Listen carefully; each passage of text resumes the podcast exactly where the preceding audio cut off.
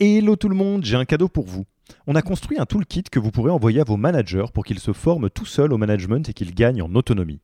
Concrètement, c'est une version do-it-yourself de notre programme de formation au leadership.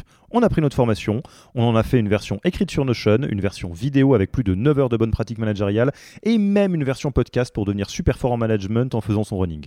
Beaucoup de gens vendent ce genre de truc, nous on pense que ça doit être gratuit. Pour avoir accès à tous ces bonus, il vous suffit d'aller sur www.yaniro.co slash bonus, B-O-N-U-S, et on ne vous demandera même pas votre email. Sur ce, je vous laisse avec l'épisode du jour.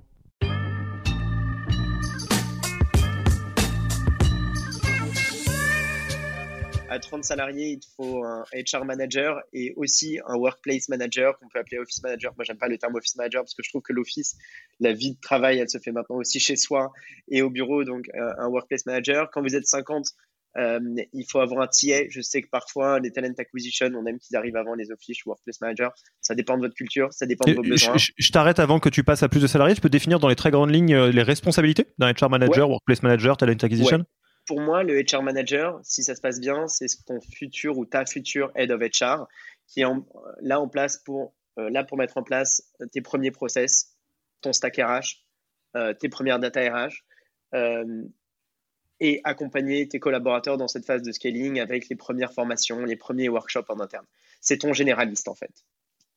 Ton workplace manager, pour moi, c'est l'ancienne, je pense, définition de l'office manager, c'est la personne dont l'étoile du Nord, c'est le, NPS. C'est le NPS des salariés. Comment je fais que mes salariés soient engagés et envie de rester?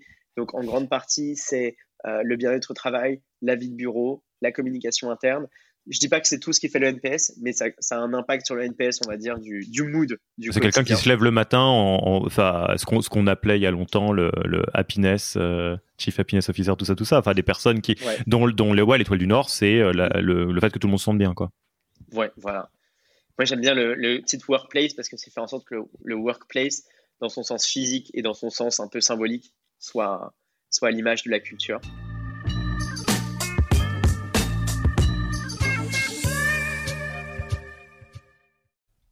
Merci d'avoir écouté cet épisode. Petit rappel, si ce n'est pas encore fait, pour accéder à notre formation au management dans sa version gratuite, il vous suffit d'aller sur www.yaniro.co bonus, B-O-N-U-S. Vous y trouverez gratuitement toute notre formation en version vidéo podcast et la boîte à outils des meilleures pratiques du management dans un Notion récapitulatif. Et on ne vous demandera même pas votre email. Profitez bien de cette formation gratuite, envoyez-la à tous vos managers et à mercredi prochain pour un prochain épisode.